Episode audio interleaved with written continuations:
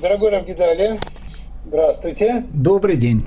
Предыдущая наша с вами беседа на тему еврейского застолья и традиции приготовлении вкусной здоровой пищи нашла широкий отклик у нашей аудитории, а, поэтому мы не можем остановиться в этом а, нашем гастрономическом а, путешествии. И я попросил, раскрою, так сказать, э, секрет Рава Гидали, найти нам больше рассказов и объяснений о любимых блюдах различных э, э, общин э, еврейского народа, и знаю, что Раву Гидали это удалось. Рав Гидали, вам слово. Добрый день, дорогие наши слушатели, едоки. Мы сейчас э, попытаемся с вами проделать эксперимент доктора Павлова и посмотрим, выделится ли у, у наших слушателей слюна, э, когда мы будем говорить э, о разных прелестях еврейской кухни. Но хочу сразу же сказать то, о чем мы говорили на прошлый раз – о том, что нет такого понятия, как вот чисто еврейская кухня, потому что еврейская кухня похожа на кухню тех народов, среди которых евреи жили. Если вы мне сейчас скажете, а как же цимец, а как же кугель, а как же наш любимый фаршмак, а как же, в общем, ну не знаю, там э, огромное количество другой э, традиционной пищи, э, которую каждый знает из дома своих родителей, бабушек, дедушек, мы вам сейчас покажем о том, что они тоже не совсем еврейские, но потом стали со временем еврейские. Э, для того, чтобы мы еще раз э, поняли э, специфику сефардской и ашкенадской кухни, мы должны понять одно важное правило. Сефарды, они живут в более южных странах раз они живут в более южных странах, и они всегда жили более богаче, чем, чем жили несчастные ашкеназы, которые жили там в Восточной Европе, ну, хотя бы последних там 200-300 лет. Поэтому э, у сефарда всегда было намного больше специй, поэтому они используют специи. Всегда было на, намного больше оливкового масла, поэтому в, в их еде будет много оливкового масла. Было много бобов, и было много баранины. Поэтому, поэтому шашлык для человека с Востока это всегда было, ну, всегда была как бы часть пищи.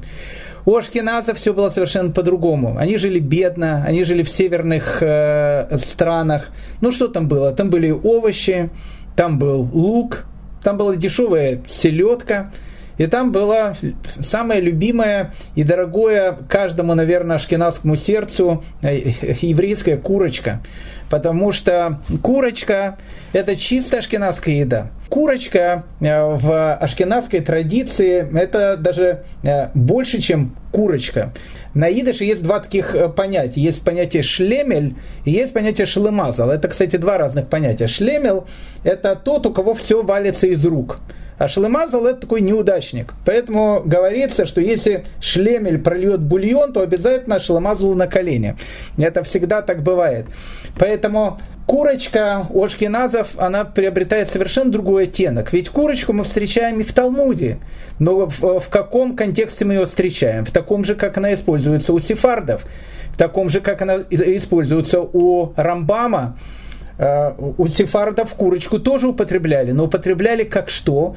Как специальную пищу для больных людей. Вот когда человек болеет, ему нужно такой жирный-жирный бульон, и поэтому ему его приготовят, он его покушает и, и обязательно выздоровеет. А в обычной жизни он не будет просто так употреблять бульон с курочкой, он будет кушать баранину. А у ашкеназов курочка, она стала не лекарством, она стала как бы э, способом жизни. Поэтому на шаббат, как мы с вами говорили, семья может быть абсолютно бедная, э, у нее вообще ничего может не быть, но на шаббат должна быть курочка. А если этой курочки нет, то община должна помочь тебе купить эту курочку. Поэтому курочка, она становится бульон куриный. Она, это становится, ну, одним из, наверное, э, самых таких узнаваемых ашкенадских блюд. Поэтому когда у сефарда э, ты спросишь, э, помнишь ли ты суп своей бабушки, а, любой там вам сефард, марокканец скажет, что, конечно, помню, это суп из кабачков, чечевицы, моркови, зелени. Сефардские супы, они не мясные, они овощные. Но если вы спросите у Ашкеназа, помнишь ли ты суп своей бабушки, он скажет, конечно, бульончик. Бульончик, жирный бульончик. И на идыше огромное-огромное количество разных слов, которые с этим связаны. Но давайте наш экскурс начнем все-таки с э, ашкенадской пищи, потому что она ближе большинству наших слушателей, хотя мы э, будем скакать и сефарскую, и горскую, кавказскую пищу, какие-то вещи упоминать. Ну, наверное, одно из самых э, распространенных видов еды среди ашкеназов, это был, безусловно, локшин. Э, есть такая фамилия Лакшин, и его многие знают такую фамилию, и, может многие не знают, что фамилия э, Локшин происходит от слова Локшин. А Локшин на, э, на иврите это, на, на идыше это макароны. Поэтому каждая еврейская хозяйка, она всегда, безусловно, готовила локшин. Локшин – это макароны это чисто сефардская, чисто ашкенадская еда. Когда, кстати, евреи приехали в Америку, они словом локшин называли итальянцев, то, то есть так называют макароники. Поэтому так как использовали идыш, говорили, ну это локшин, это локшин, это значит итальянцы, те, которые, значит, кушают, кушают, э, кушают э, э макароны, там, я не знаю что. Ну, это, это чистая такая вот ашкенадская еда. Но локшин, э, если мы говорим о праздничной еде, э, безусловно, следующая вещь это локшин кугель. Вот кугель, э, не знаю, как для наших слушателей, но для э, Ашкеназа кугель это даже больше, чем кугель.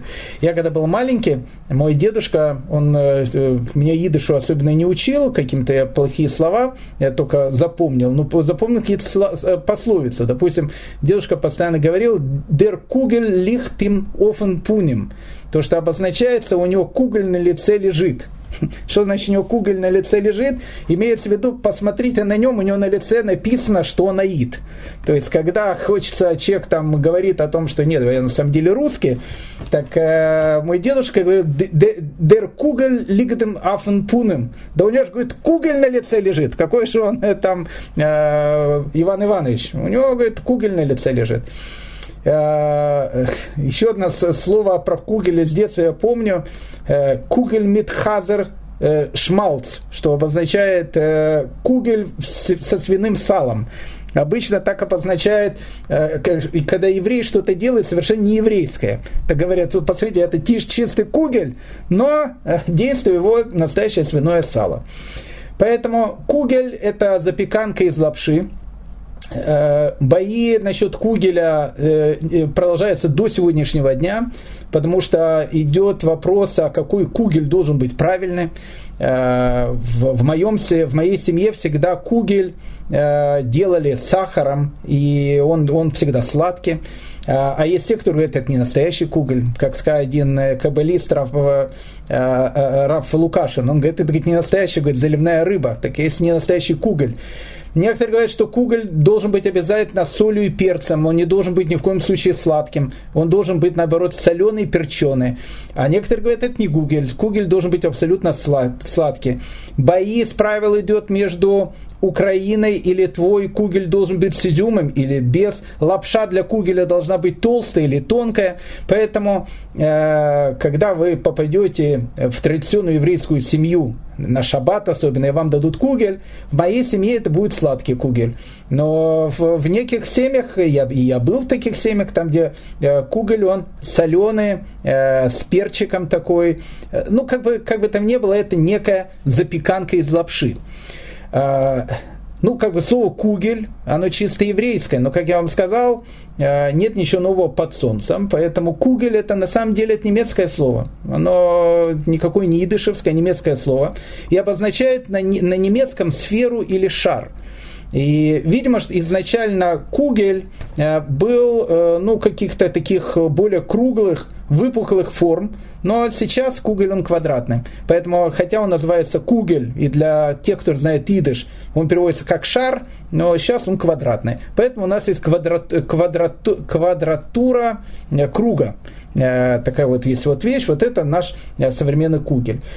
Кугель – это чисто хасидская пища, потому что Рэбе, когда начинает делать э, свои тиши, застолья, э, Бесов начинается с кугеля, э, дается кугель, Рэбе отведают немножко кугеля, квадратного обязательно, и потом этот кугель идет по кругу, и каждый хасид хочет от этого кугеля взять маленький кусочек. Во времена коронавируса, как вы понимаете, это не очень хорошо, но кто смотрит на эти вещи? Это кугель, но э, мы видим, что изначально слово кугель не еврейского, а немецкого происхождения. След... А не делают кугель из картошки? Кугель из картошки, э, насколько я знаю, его, э, насколько я знаю, его не делают. Его делают в основном из лапши. Okay. Это, это, мне кажется, мне, возможно, мне показалось, что как-то мне достался очень вкусный кугель с картошки. Может быть, может быть там... Я, до... наверное, что-то напутал. Может быть, добавляет картошку. Но я еще раз хочу сказать нашим дорогим э, слушателям. Э, Чукча, он э, э не писатель, он читатель э, мне что дадут, то я буду кушать. Поэтому, поэтому в, а, а рецептах лучше говорить с нашими святыми женщинами, и если сейчас кто-то начнет кричать и говорит, ну что же вы говорите такое, в кугеле картошка бывает, может бывает, не знаю. Тот кугель, который я знаю, он э, локшин кугель, то есть это кугель, который сделан э, из лапши. Но для того, чтобы кугель был кугель, у него должен быть настоящий цимис. Потому что, как говорится, самый цимис, он должен быть именно в цимисе. Цимис это блюдо из тушеных овощей и фруктов. И это один из, э, ну, как бы наших э, ашкенадских, э, ну, не знаю, самых, самых больших цимисов которые только могут быть. Причем, я помню, Шол Малыхим, где-то он писал, что, или в Тебе молочник, или еще что-то, он говорит, на Песа, говорит, мы кушаем кугель из картофеля со сливами, на сукот из моркови. Это, кстати, интересная вещь. Почему туш, это тушеные, тушеные фрукты. Почему на Песах обычно в кугеле э, сливы и картошка, а на Сукот морковка? Это очень понятно. Потому что на Песах, э, Песах он происходит весной. А картошка хранится хорошо, а э, морковка хранится плохо, поэтому если морковку сделают тушеной на Песах, она будет невкусная. Она уже такая полугнилая к весне. Поэтому весной обычно кугель делали из картошки со сливами, э, обычно с черносливом, а на сукот делали из моркови, потому что только-только э, он начинал появляться этот, эта морковь. Обычно это сладкая морковь, Э, цимис – это еда э, э, исключительно, не, не исключительно, но это один из признаков Рошашаны. На Рошашану на ашкенадской кухне всегда кушали цимис. И это одна из таких вот чисто ашкенадских блюд. Кстати, у сефардов есть тоже э, свой аналог тушеных э, таких э, овощей э, типа цимица, но, допустим, у турецких и ливанских евреев он называется далмаяне, и там э, он делается из э, риса и мяса, потому что, как мы сказали, баранина, она является, ну, как бы, э, таки, таким признаком сефарской кухни. Допустим, у горских евреев есть такая вещь, называется она ош арпаге, то есть ош арпаге это, это точно такой же кугель, но мы бы его сейчас назвали голубцами. То есть это тоже тушеные листья капусты, в которых кладется... Цимис, не. Э, цимис, цимис, цимис, да, да, да, да, цимис. Э, в которых кладется, в которых кладется там, э, там баранина, какие-то овощи, это все заворачивается как голубцы в листья капусты, и этого, допустим, Ош, ар, ар, ар, это арпаге, это, э, это горский такой цимис. Но для ашкеназов это не цимис. Э, ну, как бы, может быть, может быть, горские евреи в этом цимис какой-то видят. Ашкеназы и в Далмаяне, которая делается, опять же, из э, мяса и риса, завернутым в капустный лист. И это ош арпаге у горских евреев, э, которые, опять же, не являются некими тушеными такими вещами, но это, безусловно, не является настоящим цимисом. Поэтому это вот такая вот вещь. Э, теперь Безусловно, на каждый шаббат вы увидите, особенно украинских и молдавских евреев, это штрудель. Штрудель – это э, кондитерское изделие в виде рулета. И, ну, наверное, многие наши слушатели знают, что такое штрудель. Э, родина штруделя – это, кстати, Турция. Он э, пришло, пришло из Турции в свое время, потом распространилось во многих странах, в Австрии, в Чехии. Э, у евреев штрудель, э, вот эти э, рулет – который кушают на шаббат, он тоже является ну, одной из самых таких э, больших лакомств, которые есть. Э, ну, от штруделя, если мы идем, опять же, чисто по э, нашему столу, ну, безусловно, идет фаршмак – Э, фаршмак. Э, когда человек слушает фаршмак, он э, говорит, что фаршмак это, кстати, самая большая борьба с антисемитизмом. Потому что если антисемит покушает фаршмак, он скажет, ну, все-таки они пархаты, но, но фаршмак у них какой вкусный. Поэтому фаршмак это, это, это наш такой фаршмак. Я вам хочу сразу сказать, что хотя фаршмак сейчас в голове у всех как чисто еврейская пища, на самом деле фаршмак это не идыш, ну как бы это идышевское слово, но она происходит от немецкого слова фошмак. Фошмак это не фаршмак, но, но это фоушмак. Фоушмак на немецком э, переводится как предвкушение предвкушение или как закуска. То есть ведь есть, должно быть некое предвкушение от того, что ты сейчас будешь кушать. Кстати, я вам хочу сказать, что словом фаршмак, то, что мы называем фаршмак, э, назвали исключительно на Украине. Э, вот помните, мы с вами говорили украинский и литовский, польский и, э, и Великое княжество Литовское а на территории Беларуси и Литвы вам, вам бы за фаршмак просто оторвали бы голову, потому что там нет такого слова. Там есть слово гекахты херинг. Херинг это, это селедка, а гекахты херинг это рубленая сельдь рубленая селедка. Поэтому там нет понятия фаршмака. Если вот э, опять человек приехал бы в Беларусь и сказал, если у вас фаршмачок, сказали, а откуда вы из Житомира или из э, Бердичева, потому что Гехахте Херинг, так, так э, фаршмак назывался на литовских землях, Белоруссия, Литва и, в общем, так дальше. Э, изначально это чисто немецкое блюдо, старинное немецкое блюдо. Готовили его исключительно из говядины. Э, это было там мясо. Э, и, кстати, фаршмак – это традиционная э, пища была в русской, польской и финской кухне. Есть одна, идет, кстати, спор, как слово фаршмак попало в украинский идыш одной из э, теорий, она попала через русский язык. Сейчас в русском языке слово фаршмак это чисто еврейская пища. Но в середине 19 века фаршмак это была чисто русская пища. Поэтому говорится, есть такое предположение, что фаршмак попала к ашкенадским евреям, э, украинским ашкенадским евреям именно через э, русский язык. Поэтому э, изначально фаршмак, э, как я сказал, в нем использовался исключительно, э, исключительно там э, говядина. Но так как у евреев с говядиной не всегда было хорошо, поэтому начали использовать селедку. И селедку, особенно самого дешевого такого посола. Э, так вот у нас и э, появился наш э, еврейский фаршмак, который, который, мы, который мы используем.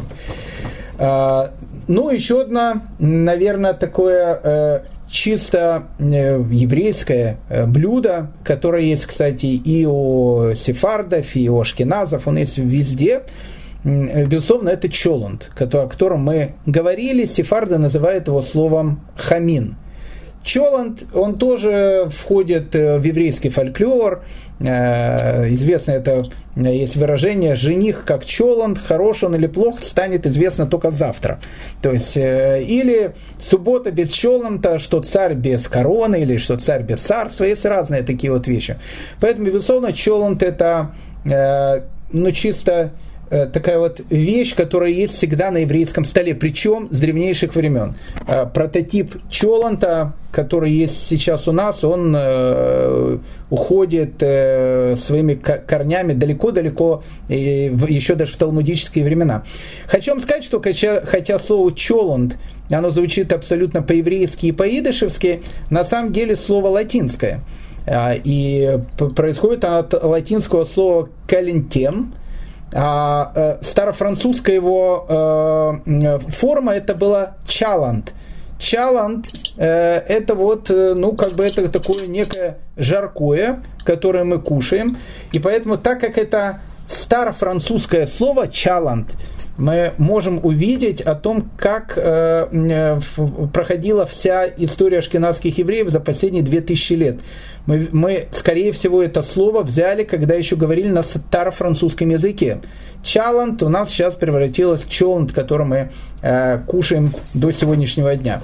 А, есть некоторые романтики, которые говорят, что слово э, «челанд» – это не латинское слово, оно приходит с идыша, и переводится оно, э, это два слова «шелан». «Шелан» – это тот, кто отдыхает ночью, тот, который на ночь куда-то отдается. Кстати, э, понятно, что это более анекдотичная такая вещь, это типа как колбаса, как говорил один мой знакомый, происходит от слова «кульбасар», то есть все мясо.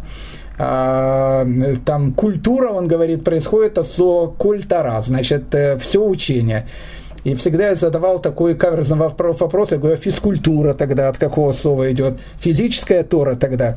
Поэтому, когда э, некоторые говорят, что чоланд происходит от слова шелан, то есть э, э, тот, который ночует, э, не надо это воспринимать с большой улыбкой, потому что когда-то э, во многих местечках Э, хозяйки относили челом на... Э, ну, всегда была какая-то бакалейная лавка, там, где что-то всегда пекли. Э, но так как в шаббат ничего печь нельзя, печи там все равно оставались горячие. И поэтому очень многие хозяйки, не имея своих там хороших печей, приходили в эти лавки и оставляли там на ночь челом на, на вот этих лавках, чтобы они там томились целую ночь. Поэтому отсюда идет э, э, выражение, может, это от слова происходит шелан, то есть тот, который там э, томится целую ночь.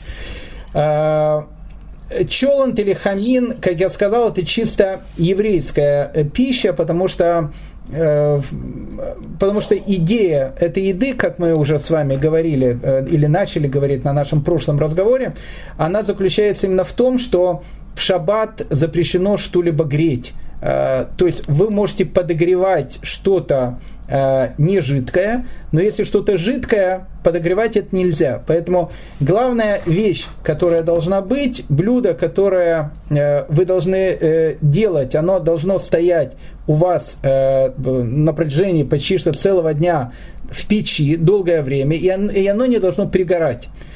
Поэтому так как вы его ставите еще с пятницы, и оно у вас будет стоять до субботнего утра, когда все начинают кушать челн, поэтому для того, чтобы оно э, готовилось и не пригорало и было вкусное, для этого нужно использовать определенные, э, там, определенные виды пищи. Ну, в первую очередь, бобы, безусловно. Поэтому и, и идышевский челанд, и сефарский хамин, первый элемент, безусловно, это бобы. А, второе – это говядина. Ну, как мы сказали, у, сефар, у сефардов говядина или баранина было часто, у ашкеназов э, редко, поэтому сеф, э, часто туда не баранину, а курицу клали. Э, ну, в современном мире часто кладут баранину, говядину, потому что говядины много. Ну и тут, конечно, огромное спасибо Кристофору Бонифатичу, я имею в виду Колумбу, потому что он открыл чисто еврейскую пищу, Э, э, которая стала ну, таким же символом э, еврейства, как козочка на изображении Кмарка Шагала, картошка. Потому что картошку, которую принесли с далекой Америки, и которую изначально выращивали в виде цветов, потому что у них очень красивые цветы, и, и в первую очередь картошку выращивали как декоративное растение. В России, кстати, стали картошку употреблять вот, вот так, нормально, со второй половины 19 века. До этого картошку никто особенно не кушал. Так вот, первопроходцы э, по картошке это были евреи. Евреи сразу поняли о том, что есть вершки, есть корешки. Поэтому вершки э, пускай для, значит, э, как говорится, э, дитя мороженое, а женщинам цветы. Поэтому э, цветы пускай будут, значит, э, они на них смотрят, а мы будем кушать корни. То, что есть, то, что есть самое вкусное. Поэтому, безусловно, конечно, после этого, с 19 века, картошка, она становится, ну, наверное, одной из главных частей, которые есть в челанте. Поэтому бобы, сейчас говядина, кто победнее, курица – картошка. А, ну и куриные яйца э, очень часто используются в челанте, который приобретает вкус самого челанта, э, и поэтому вот э, челант приобретает такую, такой необычный вкус. Хала. Опять же, мы с вами говорили про халы. На самом деле хала, которая сейчас в виде плетенки, Э, когда-то она называлась тевтонским хлебом. Это было любимое лакомство тевтонских рыцарей. А э, когда мы говорим о тевтонских рыцарях или о тевтонском ордене, мы, безусловно, вспоминаем Эстонию и Латвию, где э, Курляндия, где это все товарищи и обитали. Так вот, э, изначальная вот эта плетенка, тевтонская немецкая плетенка, она очень полюбилась евреям, поэтому э, существуют разные споры, сколько должно быть э, вот этих плетений, 6, 8, 10, 12, я не знаю, сколько там они идут, но вот эти вот 6, 8, 10, 12, это как прямо тройка, э, там пятерка, туз, я уже не помню, в пиковой даме у Александра Сергеевича что-то, что там было. А, так вот, э, чистый тевтонский такой хлеб э, становится у нас э, халой. Мы говорили с вами о том, что хала – это тот кусочек теста, который отделяется для коинов, когда хозяйка делает тесто и хочет печь хлеб – Поэтому э, вот форма плетенки у евреев, она, я думаю, пришла из Курляндии, и она очень полюбилась. И э, сейчас на любом шабатном столе, безусловно, вы увидите халу. Э, на Рошашана хала обычно круглая, потому, потому что это символизирует э, круговорот жизни. Жизнь, она круглая, э, все возвращается на круги своя. Э, это философская тема. У евреев э, вся пища, она философская. Поэтому даже рошашания э, хала, она, безусловно, э, круглого цвета.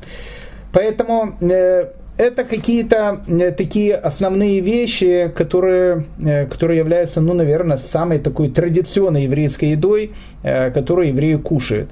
Опять же, существуют разные совершенно кухни. У меня есть мы ученики, горские ребята, я у них спросил, а что что вы кушаете на шаббат. Они говорят, на шаббат мы обычно, откуда они вышли, из Азербайджана, они кушают хаягушт. Хаягушт, они говорят, это курица, запеченная с каштаном. Они считают, что это вот, э, это вот чистая такая вот еда была горских евреев Азербайджана, которые употребляли ее на шаббат. Поэтому э, таких вещей огромное количество, но опять же, подытаживая э, то, что мы сейчас сказали, безусловно, это цимис, э, безусловно, это кугель, э, безусловно, это фаршмак – курица, э, э, бульон куриный и так дальше.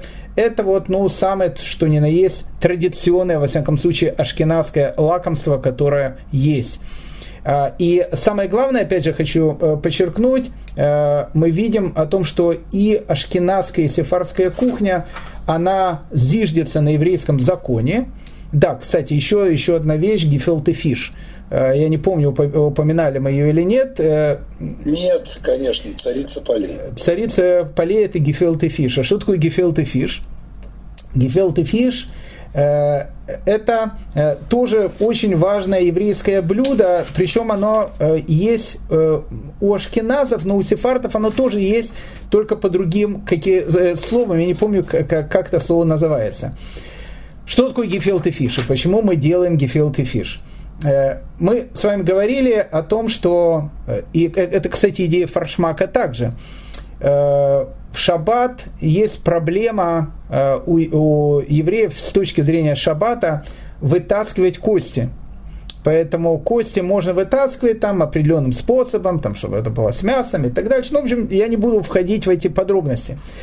Поэтому э, каждая еврейская хозяйка хотела приготовить курицу, такую, что без нее не, не курицу, а рыбу. А рыба это традиционная шабатная еда еще со времен Талмуда, э, из которой не нужно было бы вытаскивать кости. Поэтому э, так и возникает идея гефилте фиша. Гефилте фиш – это, э, с одной стороны, чисто вот такое вот ашкенадское блюдо, но это блюдо в первую очередь шабатнее. То есть его сейчас вы можете заказать в ресторане или э, вам может жена его приготовить на протяжении недели, но, но, но это чисто шабатнее блюдо. Почему? Потому что это блюдо, в которой рыба, в которой нету костей. И точно так же, как чоламт, это блюдо, которое должна стоять весь шаббат на огне и не испортиться. Точно так же гефилте фиш это, это рыба без костей, чтобы вы лишний раз у вас не было вопроса, как правильно соблюдать субботу.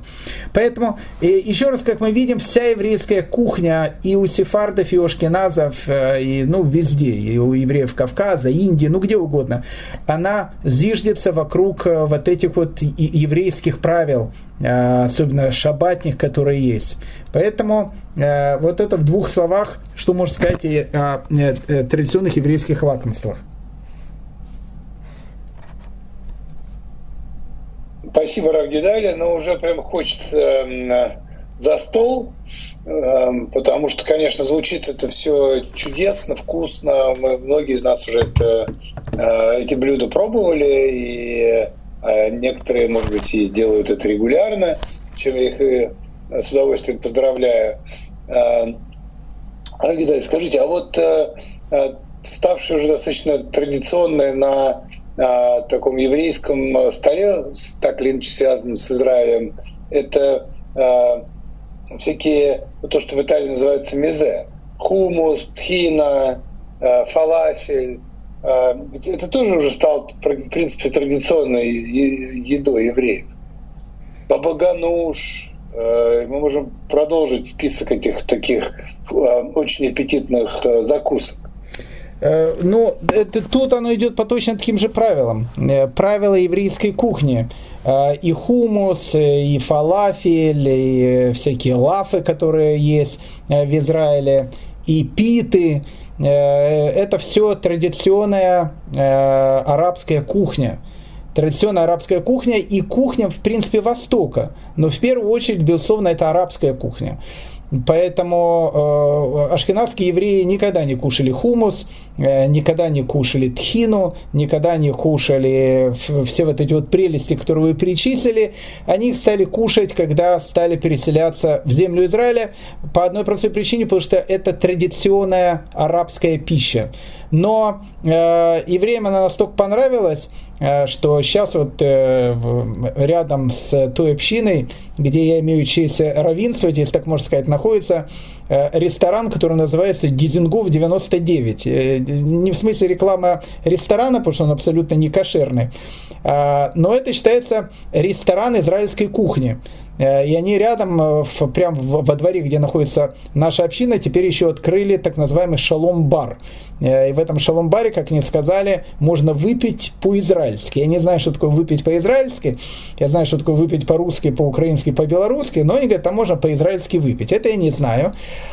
А вот э, в Дизенгофе 99, э, он, они говорят, что это чисто э, ресторан израильской кухни. И, и я беседовал там с одним из их работников, потому что они находятся прямо в нашем дворе, где находится наша община. И я спросил, что же вас, э, э, королева какая полей, вот что, люди, почему люди приходят? Ну, ну как, чисто израильская пища, это хумус, это фалафель, это тхина, это, ну как бы, это то, без чего невозможно представить Израиль. Мне стало немножко э, смешно, потому что это чисто арабская пища. В любой арабской стране вам э, дадут э, эти шварма, которая или на русском, тут она называется, ша, ша, как она называется, ша, шауарма. Шаурма. Шаурма. Шаурма. шаурма. Вы знаете, знаешь, говорит, как москали наша пиво называет, пиво, говорит, повбывав бы. Так вот, э, шварма, шварма, э, это чисто израильская пища, но, но это не израильская пища, это пища Востока. И в первую очередь это само слово арабское. Э, это, ну, как бы это все восточная арабская пища, которую евреи приняли уже, когда они приехали в Израиль. И сейчас она считается традиционной израильской едой. Но точно так же, как и кугель, фаршмак, э, фаушмак, как он звучит э, на немецком, который в 19 веке был русской едой, а сейчас а кому-то скажут, что фаршмак русская еда, вас скажут, ничего себе, гад, что ты против русского народа имеешь, фаршмак русская еда, это ваша еврейская еда. Поэтому все поменялось, все смешалось в доме Облонских, как говорится. В этом есть своя прелесть. Равидар, еще один из наших слушателей э, по итогам предыдущей беседы э, спрашивает э, следующее. Он говорит о том, что существует большое многообразие кошерных сухих вин, которые делают в разных странах мира, Понятно, что в Израиле очень большая коллекция французских вин, ну и, в общем, в новом свете много чего производится. В общем, выбор очень широкий. Но на э, кидуш э, обычно используется сладкое вино. Э, есть в этом какая-то традиция или это так на, на, на решение того, кто наливает кидушный бокал? Ну, я вам скажу такую вещь на кидуш сладкое вино стали использовать, э, я не знаю, кто использует, я использую, потому что я люблю сладкое вино. Э, но сладкое вино – это новое изобретение. Э, вообще традиционное еврейское вино никогда не было сладким. Оно всегда было то, что называется сухим вином. Сладкое вино по еврейской традиции, оно уже считалось не вином, это уже считалось виноградным напитком неким таким. Поэтому красное вино, э, опять же, в древности вино оно было намного более э, оно намного более крепкое было, там намного больше градусов было, поэтому его разбавляли водой. Но, опять же, в древности э, считалось правилом хорошего тона разбавлять водой не очень много. Современное вино разбавляет так водой, что некоторые аллахические авторитеты, видя бутылку с вином, э, задаются вопросом, можно ли на нее делать кидуш. Является ли это на самом деле вино, или там уже пропорция вины, вина и воды настолько большая, что непонятно, является ли это вином. Традиционно принято делать, опять же, традиционно принято делать над красным вином. Почему красное вино? Я думаю, что э, отсылка к этому все-таки идет, наверное, каббалистическим э, каким-то понятиям. Красный цвет – это цвет Марса, а, поэтому некоторые, допустим, хасиды, они э, в летнее время, даже если раньше на себя принимают там шаббат, э, они э, не делают раньше какого-то времени, там что связано, когда Марс там входит, Марс это символ крови, там, я не знаю все эти тонкости, но традиционно, традиционно вообще еврейское, древнее вино это красное, красное сухое вино. Поэтому все остальные вина, которые есть у нас сейчас, это уже изобретение, не знаю, 20 века. Поэтому э, делать кидуш над э, сладким вином, я думаю, это э, предпочитает тот, кто любит сладкое вино. Я вообще, э, если вино употребляю, исключительно сладкое. А у меня есть один знакомый мой, э, он считает, что сладкое вино пьют только дамы. Но я говорю, считай меня тогда дамой, но вот я такое вот люблю. А, белое вино э, используется тоже, но, э, допустим, для кидуша считается, что лучше использовать, опять же, красное вино. Если вы спросите, почему, э, я вас опять отошлю к каббалистическим каким-то источникам. Белое, красное, там, э, это все как бы... Традиционное вино на кидуш – это красное сухое вино. Спасибо. Равгидаля, давайте мы плавно перейдем к теме э, традиции проведения еврейских застолий. Понятно, что э, еврейское застолье часто привязано к праздникам э, еврейским и к шаббату. Поэтому, наверное, это достойно отдельных, может быть, рассказов. традиция ведения еврейского застолья на, на Песах, это уж особый, так сказать, э, э, порядок э, Агада и так далее. А, особый набор блюд, собственно, особые наборы блюд и ведения есть и на Рошашана, и на э, э, Сукот. В общем, не буду сейчас в этом останавливаться, но есть ли какие-то общие правила, э, э, как еврейский стол накрывается, э, э, как проводится застолье. Вот, например, мы сейчас говорили с вами о кидуше. Кидуш делают обычно специально кидушный бокал – чаще они бывают, вот вокруг меня, во всяком случае, они бывают сделаны из серебра, например. Вот а, почему именно так? Расскажите, пожалуйста. Ну, я вам скажу даже другую вещь. Э, если вы заметите, опять же, я не знаю, замечали вы это или нет, но, может, кто-то из наших слушателей замечал. Вот, допустим, если я провожу, э, делаю кидуш, а с этого начинается традиционное еврейское застолье, я сейчас скажу, когда начинается. Это каждый день мы кидуш не делаем. Если мы пьем вино, это просто мы выпиваем. Э, кидуш, он делается исключительно на шаббат и на еврейские праздники. Потому что в самом слове кидуш э, находится слово освящение чего-то. А, освящение дня. Вот мы освещаем день субботний. Как мы его освещаем? Кидушем. Мы освещаем начало праздника. Как мы его освещаем? Кидушем. Кидуш делается, опять же, как мы сказали, на вине. Но э, прежде чем э, поговорить о бокале, э, вот, к примеру, обратить внимание, допустим, человек делает кидуш из кидушного стакана, а потом приходит какой-то человек, который сказал, ой, вы знаете, а я, э, я опоздал на кидуш, я могу его сделать самостоятельно? Конечно, можешь. Если нет э, бокала, э, всегда вам скажут, с точки зрения Аллахи, ты должен его помыть должен помыть этот бокал. А лучше всего, чтобы, э, чтобы я, как хозяин дома, сам его помыл и потом дал ему. Э, задается вопрос, а зачем? Ну, вот вы сейчас скажете, конечно, с точки зрения гигиены это правильно. Э, и, и вы будете абсолютно правы, потому что традиция этого э, идет из Талмуда, потому что во времена Талмуда произошла э, совершенно трагическая история. Связанная она была с тем, что Равин отпил из там, бокала, стакана, я не знаю, что там было, вино, и потом пришел человек, который очень хотел пить, а, видимо, речь была в очень какой-то жаркий день, но он был человеком очень брезгливым. Несмотря на то, что пил великий раввин, но после он как почему-то не хотел особенно пить. И он не пил, не пил и э, умер э, обезвоживание.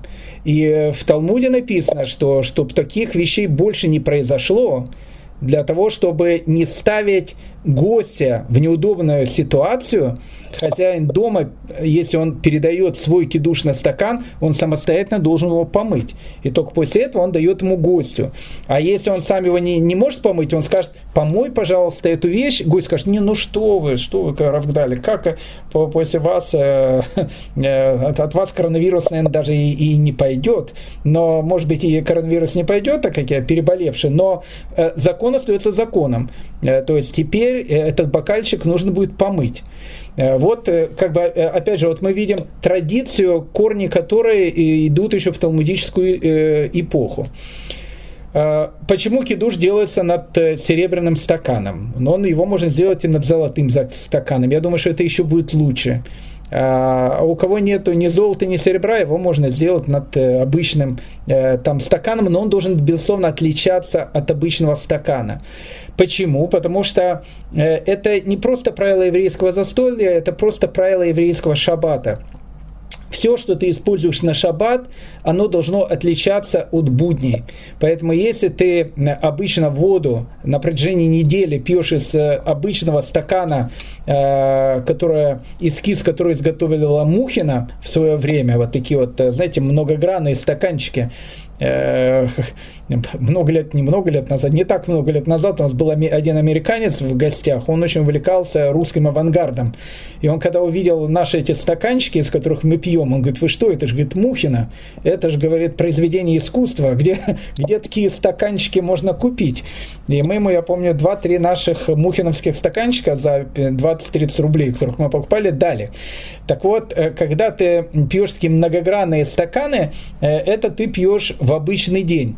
А вот э, в шаббат должен, должно быть что-то что-то вот, ну, вот праздничное, необыкновенное. Поэтому кидуш в обычном стакане не делают. Э, а вопрос, ну хорошо, а если у тебя нету, но, но ты присутствуешь так, что у тебя, не знаю, там только один стакан, ну выбери тогда самый красивый стакан. Ну хорошо, если у меня нет вообще стаканов, у меня есть только, не, не знаю, эти э, пластиковые стаканы, ну а что мне делать тогда? Вставь тогда 4-5 пластиковых стаканов вместе и сделай на них кидуш. Почему? Потому что главный смысл того, что оно должно отличаться от будничного дня, какой-то праздничностью. Поэтому отсюда идет и кидушный стакан. Он э, серебро, почему серебро? Потому что серебро это э, праздничная, это дорогая э, такая вот вещь. А поэтому говорю, если она будет из золота, из золота сделана, то еще будет лучше.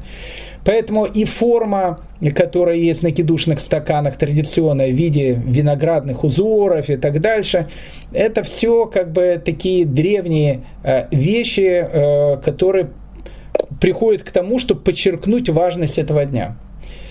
Э, теперь, э, опять же, насчет э, застолья. Кидуш, да, это вот, ну, как бы это часть еврейского застолья, но не просто застолье, это застолье на праздники, на шаббаты. Хлеб. Вообще, с точки зрения еврейского закона, трапеза называется трапезой только если на ней есть хлеб – если на ней хлеба нету, эта вещь, она уже не называется трапезой, она уже просто называется перекусом таким. Э, поэтому э, перед тем, как кушать хлеб, хлеб нужно перед этим сделать омовение рук, то, что называется на телат ядаем. Э, когда мы кушаем на шаббат, э, мы кушаем всегда, используя две халы. Вот эти две э, буханки, как я сказал, тевтонского хлеба с различным количеством этих завитков, которые есть. Почему две?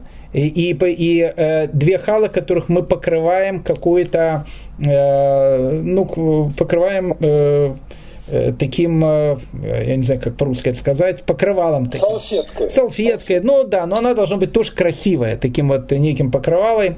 Мы их покрываем, эти халы. Зачем их именно покрывать и почему именно две? Э, тут тоже все непросто. Потому что в пятницу, когда евреи были в пустыне, они получали всегда двойную долю мана. И на пятницу, и на субботу. Поэтому Э, в память об этом э, ты кушаешь две буханки хлеба. А почему ты ее покрываешь этой салфеткой традиционной? Потому что когда евреи в пятницу утром приходили и брали двойную э, долю мана, она всегда была покрыта росой. Так вот эта вот роса, которая покрывала ман, это вещь, которая символизирует салфетка, которую мы покрываем сейчас халу. Поэтому э, это, но опять же, две халы, они используются тоже только либо на шаббат, либо на праздники. Почему либо на шаббат, либо на праздники? Потому что перед этими днями в пустыне выпадала тоже двойная форма, э, двойная форма э, мана. Ну, как, может, на празднике в пустыне не особенно праздновали, но на, на шаббат так, так точно. Поэтому вот, вот это идет эта традиция. Еще одна традиция, э, вообще за, еврейским столом все традиции, они даже не просто бородатые, они, э, они очень бородатые.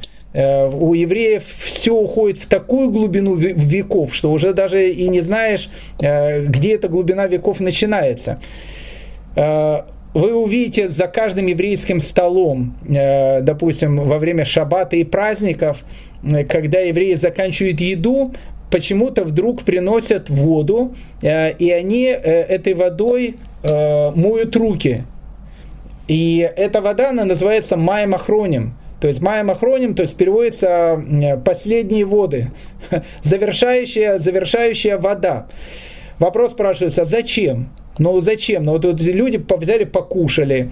А, а зачем, допустим, оставлять воду? Опять же, уходит это своими корнями. Да, и вы можете заметить, что делают в основном мужчины. Женщины э, делают редко, хотя с точки зрения еврейского закона, э, в принципе, женщины тоже должны делать. Но почему-то мы видим, что по обычаю, во всяком случае, в, в общине, где я, в моей семье, ну и во многих семьях, которые я знаю, делают исключительно мужчины. И это имеет тоже свои корни. Почему?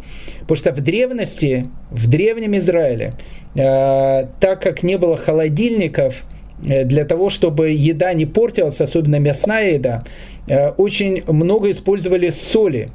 Эта э, соль, она называлась мелых то есть э, сдомская соль. По-нашенски это соль с Мертвого моря. Соль с Мертвого моря это очень-очень э, серьезный такой консервант, который, который хранил многую, многую пищу, чтобы она не портилась. Так вот, так как на еде было большое количество вот этой сдомской соли, соли с Мертвого моря, считалось, что если у человека после трапезы на руках остается соль, он может поправить так, потереть свою бороду. А, иногда может бороду и вытереть эту соль, не знаешь, кто как делал. И у него на бороде может остаться эта соль. А потом э, он забудет, опять потрет свою бороду, или на руках будет соль, и потом потрет глаза, а э, сдомская соль, соль Мертвого моря, она очень-очень такая едкая. И считалось, что человек ну, так может испортить свое зрение. Поэтому перед тем, как закончить трапезу, для того, чтобы у человека на пальцах не оставалась домская соль, в, во времена Талмуда, во времена храма, в, в те времена, в давние-давние времена, когда евреи еще жили э, в земле Израиля до изгнания, э, они умывали руки, чтобы смыть вот эту соль, которая есть. В 21 веке вы можете быть э, в, каждом еврейском доме, и в конце трапезы вам передадут эту вот э, маймахроним многие люди, которые начинают только соблюдать еврейскую традицию, даже не понимают, откуда она идет. Если вы спросите, а зачем мыть руки после еды, они скажут, не знаю, традишн. Э, это действительно традишн, но традишн, который имеет под собой э, ну вот э, такое вот серьезное обоснование. Поэтому некоторые женщины и не делают маймахрони, потому что у них не было бороды, потому что там написано, что боятся, что ты об, об бороду потрешь руки, и там у тебя останется соль. Так что это вот еще одно э, правило еврейского застолья. То есть то, что мы видим, э, все вот эти вот обычаи, они все очень-очень древние, они уходят как в, своими корнями в глубокую-глубокую древность. Мы также моем руки перед тем, как э, надломить хлеб и произнести соответствующее благословение. То есть мы произносим, мы моем руки, не отъедаем, потом мы произносим соответствующее благословение, потом подходим к хлебу, перед тем, как его надломить и откусить, мы тоже произносим благословение. Вот при, почему мы моем руки перед хлебом? хотя мы обещали в этом канале, почему не спрашивать, но тем не менее вы уже, так сказать, рассказали нам про Маймахраним. Расскажите про Натилат Едаем, пожалуйста. Ну, ну, ну, безусловно, Натилат Едаем это, э, опять же, я не буду входить в какие-то корни, но, как я сказал, э, в, вы это можете увидеть в любом э, еврейском традиционном доме. Перед тем, как вы будете кушать хлеб, хозяин дома скажет, пошли теперь делать Натилат Ядаем. Натилат Ядаем это, ну, как переводится, умывание рук, на самом деле это не, не могу сейчас найти это русское слово, э, не возделывание рук, ну, ну, в общем, ну, будем считать как э, умывание рук. По-русски так оно, во всяком случае, переводится. Почему оно делается? Оно тоже уходит с корнями в глубокую древность. И связано это в первую очередь с понятием ритуальной нечистоты. Ритуальная чистота и нечистота.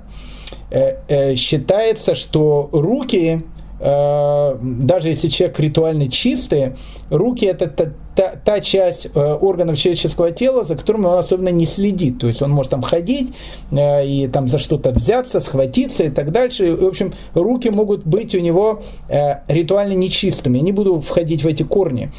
Так вот, э, в первую очередь это нужно было для коинов. Э, коины, они кушали э, специальную коиновскую еду, которая называлась трума.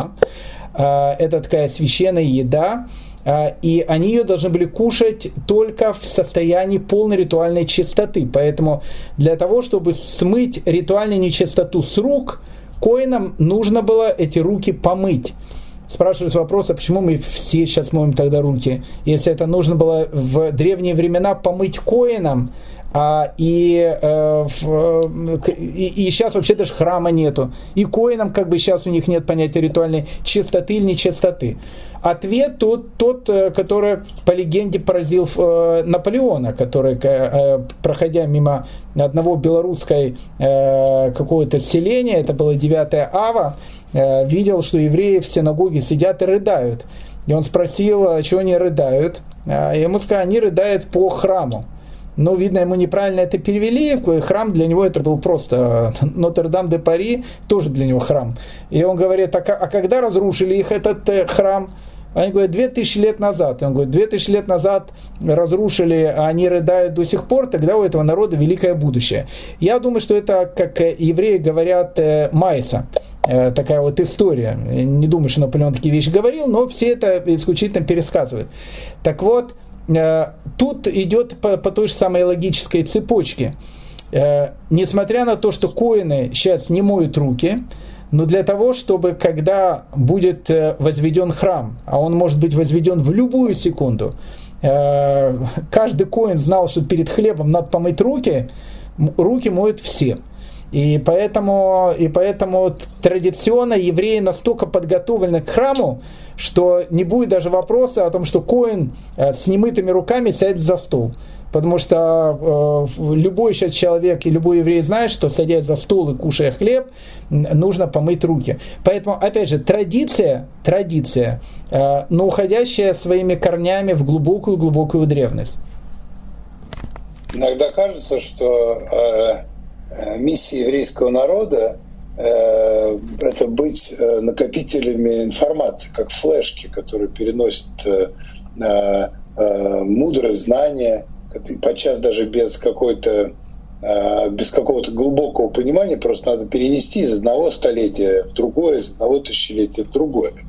И мы передаем наши традиции как для того, чтобы когда-нибудь в будущем нужному человеку, может быть, даже одному, это, она пришла, и он как, в силу откровения и так далее поймет, что с этим делать, и как с помощью этой э, традиции приблизить э, появление Машиха и сделать еще какое-то очень э, системно важное действие, открытие действия.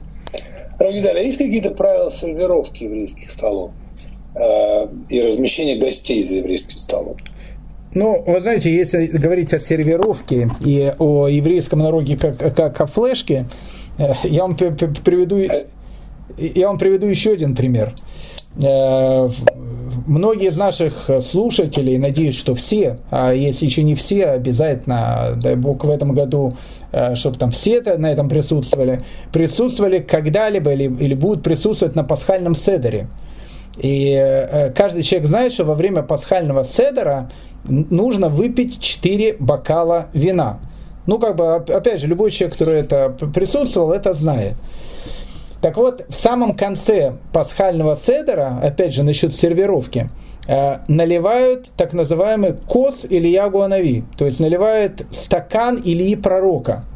Обычно э, все это идет в э, обоставленной еврейской традиции, для, особенно для детей, э, когда наливают значит, вот этот стакан для Ильи пророка, мы говорим специальную фразу, Дети бегут к двери, открывают эту дверь с надеждой на то, что в эту дверь сейчас войдет Ильягу а, Анави. Для многих э, такая вещь, вот он найдет и сразу, значит, попьет этот стаканчик, который мы для него э, налили. Обычно этот стакан, э, он должен отличаться от всех других, он должен быть там красивее и так дальше. Традиция, традиция. Но, как я сказал, или как вы сказали, так как еврейский народ напоминает флешку, поэтому э, флешка это тоже идет э, к талмудическим временам. А во времена Талмуда, во времена Талмуда был спор, сколько стаканов нужно пить на Песах. Были те, которые говорили 4, были те, которые говорили 5. А, и, кстати, те, которые говорили 5, а, они давали очень серьезный аргумент. Они говорили, что четное число всегда не очень хорошее. Лучше использовать нечетное, лучше всегда использовать нечетное число. И они говорили, что Скорее всего, на Песах надо пить 5 стаканов э, вина, потому что это нечетное число, будет там более правильно. Но другие говорили, надо пить 4 стакана вина, и это вошло, э, это мнение победило. Но так как э, толком мы не знаем, кто был прав, и хотя победило сейчас 4 стакана, но те, которые говорили 5, остались при своем, уже попивая 4 стакана, но со словами, ну, все-таки мы были правы. Что, что решили? Решили, что каждый Песах будет наливать все-таки пятый стакан вина, который пить никто не будет. Э, мы каждый надеемся, что перед переходом Машеха придет Илья Пророк, Илья, Илья Гуанави. Почему мы его ждем? Он откроет дверь, зайдет к нам на, на пасхальный стол, и мы у него спросим, уважаемый Илья Гуанови, так сколько все-таки надо стаканов пить? Четыре или пять? Он скажет, конечно, пять. Мы скажем, ага, а вот как раз пять стакан, мы и, и так знали, что надо его лить. А, а если он скажет, ну, конечно, надо четыре. Мы скажем, а вот стакан вина, пожалуйста, это вам с дороги, э, чтобы вы выпили. Мы и так знаем, что четыре стакана вина надо пить. Поэтому пятый бокал вина, который э, сервируют на, на Песах, а какую имеет э, традицию. Э, ну, что касается сервировки и э, сажать людей, ну, я не думаю, что есть какие-то особые правила. Ну, в центр стола, безусловно, садится хозяин дома. А, если речь идет насчет общих трапез, обычно садится там раввин и, э, ну, какие-то уважаемые гости. Дома как правило, опять же, нету какой-то... У евреев принято, что мужчина и женщина сидят раздельно за столом, но если речь идет, опять же, насчет семьи, э, это правило не применяется. Или, или э, иногда семьи, они тоже могут сидеть вместе. Но, как правило, если мы говорим о каких-то больших публичных, э, больших столах, то стараются, чтобы они сидели раздельно друг от друга. Э, но это даже не сервировка, это обычаи, связанные с законами э, скромности. Э, существует такая традиция, что в тот момент, когда Э, человек делает кидуш, э, хлеб должен весь быть покрыт. Э, и только после того, как человек сделал кидуш, после этого с хлеба снимается эта салфетка, и имеется в виду не только у хозяина дома, у которого две халы, как мы сказали, а любой хлеб, который стоит на столе, его покрывают. То есть это какие-то вещи, связанные с, опять же, еврейскими традициями, о которых мы можем говорить, и их правила выходят, идут в глубокую-глубокую древность. То есть за еврейским столом нету ничего, что было бы какое-то новое, э, придуманное только сейчас. Поэтому если вы видите какую-то обычаи или традицию, которая есть за еврейским столом, вы должны понимать и знать о том, что вы видите обычаи, которому ну, минимум 2000 лет. Если больше 2000 лет, то это, э, то это молодой обычай. А обычно у нас все обычаи не молодые, они у нас все старые. Равгидаля, традиция произносить тосты за э, столом, в котором э, есть вино. Это новая традиция, старая традиция, вообще используется ли она? Я видел э, разные проявления. И, так сказать, когда много, и э, э, э, тостов произносится, и когда наоборот там один какой-нибудь э, э, мудр, э, э, делится мудростью Тора, и на этом, собственно, стол дальше протекает в свободной манере. Расскажите об этом, пожалуйста. Но э, считается, что если за словами, э, за трапезой не произносит слова Торы, то непонятно, зачем человек тогда садится кушать. Э, считается, что, ну, в общем, считается, ну, плохие эпитеты идут насчет этой трапезы, не буду говорить, какие. Поэтому э, за каждой трапезой евреи просто так не, не сидят и не кушают. Они, когда кушают, они размышляют. И, как правило, не, не анекдоты травят, а говорят о каких-то возвышенных, э, э, моральных, каких-то вечных каких-то вещах. Поэтому то, что называется э, Двор Тора, это, ну, как бы это гармоничная часть еврейской трапезы. Если нету Двор Торы, то, скорее всего, вы попали не за традиционный еврейский стол. Но двор Тора – это то, что слова Торы, то есть э, когда люди э, встают и говорят какие-то интересные мысли о недельной главе или там о жизни, или еще о чем-то. Э, но существует традиция, которая называется лыхаем. Это немножко другая вещь. Как правило, лыхаем – это сочетание двух слов «ле», к хаим жизни, к жизни, или э, по-русски, чтобы, вы, чтобы все были здоровы. Э, лыхаем безусловно, это очень древний обычай. Э, у евреев Востока Э, это вообще была очень древняя вещь. Рафавади из Братанура в 15 веке, описывая э, восточные общины, описывает, что это вообще было у них все на Лыхайме. Э, там каждый должен был сказать какую-то фразу и, и выпить вино, и просто так не пили. Каждый должен был что-то сказать Лыхайме, после этого все пили. И Рафавади из Братанура говорит, что так после каждый член, сидящий за столом, должен был что-то сказать и выпить. И он сказал, я не понимаю, как я после стола еще еще дошел домой, потому что все, все пили, а, и при этом, при этом говоря лыхаем. Поэтому на Востоке эта вещь, она была очень э, развита, и мы видим наших сефарских братьев, э, тех же самых грузинских евреев. Э, я помню, был там однажды на одном мероприятии у моих знакомых грузинских евреев, там вот Лыхаем было прям как Рафавади из Бартанура пишет.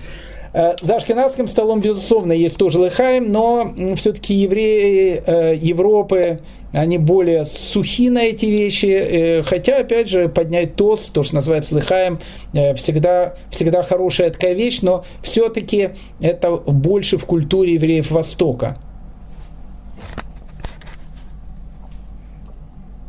Спасибо, Равгидали. Ну, прям хочется, собственно, сейчас поднять хороший вкусный бокал вина, пожелать э, всем нашим слушателям э, и хорошего здоровья, э, прекрасного летнего настроения и сказать лыхаем. Э, давайте мы на этом виртуальном э, всеобщем э, э, э, тосте остановимся в сегодняшней нашей беседе и э, пожелаем друг другу э, скорой встречи.